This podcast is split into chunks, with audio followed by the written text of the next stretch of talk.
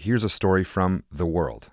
Many of the people trying to get out of Afghanistan are locals who worked with troops from the U.S. or other countries. One of those countries is Canada. It had forces in Afghanistan for 13 years until 2014. Those forces were supported by thousands of Afghan staff.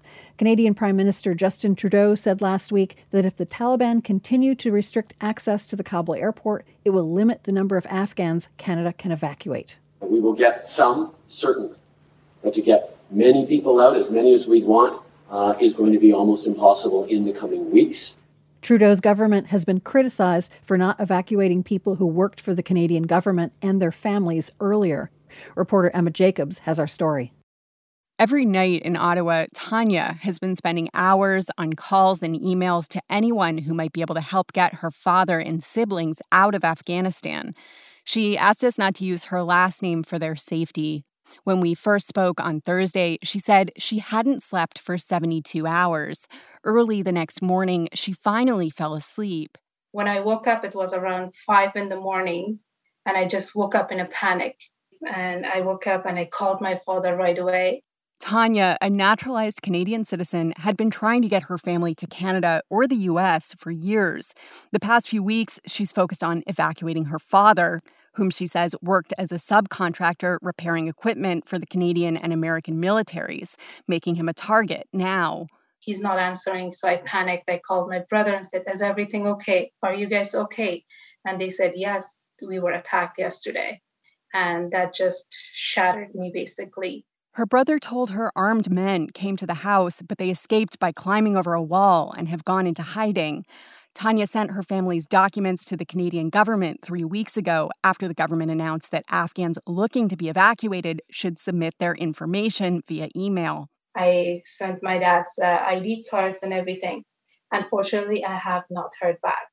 Late last week, Canadian Immigration Minister Marco Mendicino said evacuations were accelerating and Canada would waive requirements like COVID tests and passports. The day the Taliban entered Kabul, form emails were still encouraging Afghans to apply for passports. Mendicino said on CTV television yesterday that Canada had flown out 1,100 people, though some are reportedly bound for other allied countries.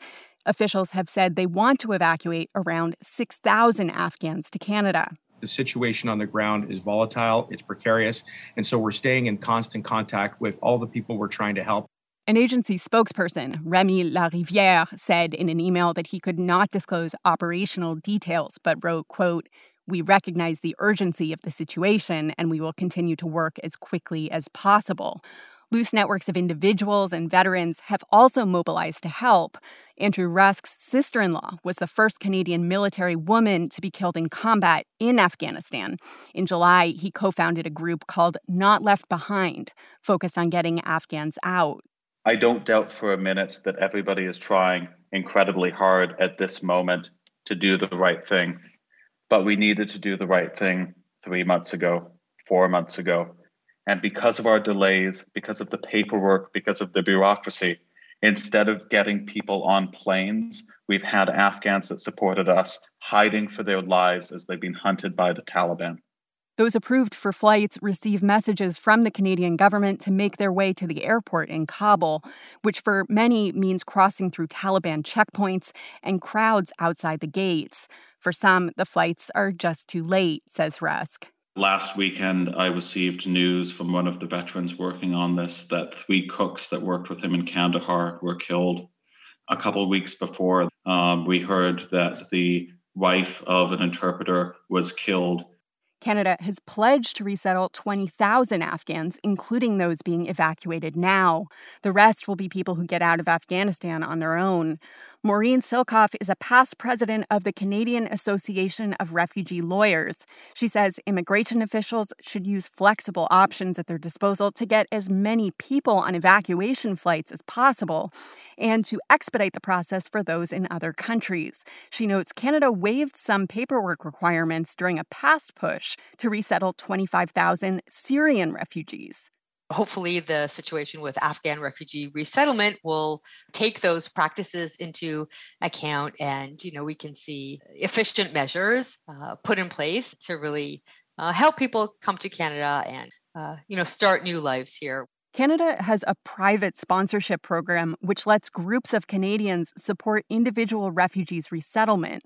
Strong support for the program helped Canada eventually admit 39,000 Syrians in just under a year. Silcoff says she's encouraged to see lots of public interest in sponsoring refugees again. She hopes the number of Afghans admitted to Canada will also be expanded. For the world, I'm Emma Jacobs in Montreal. From P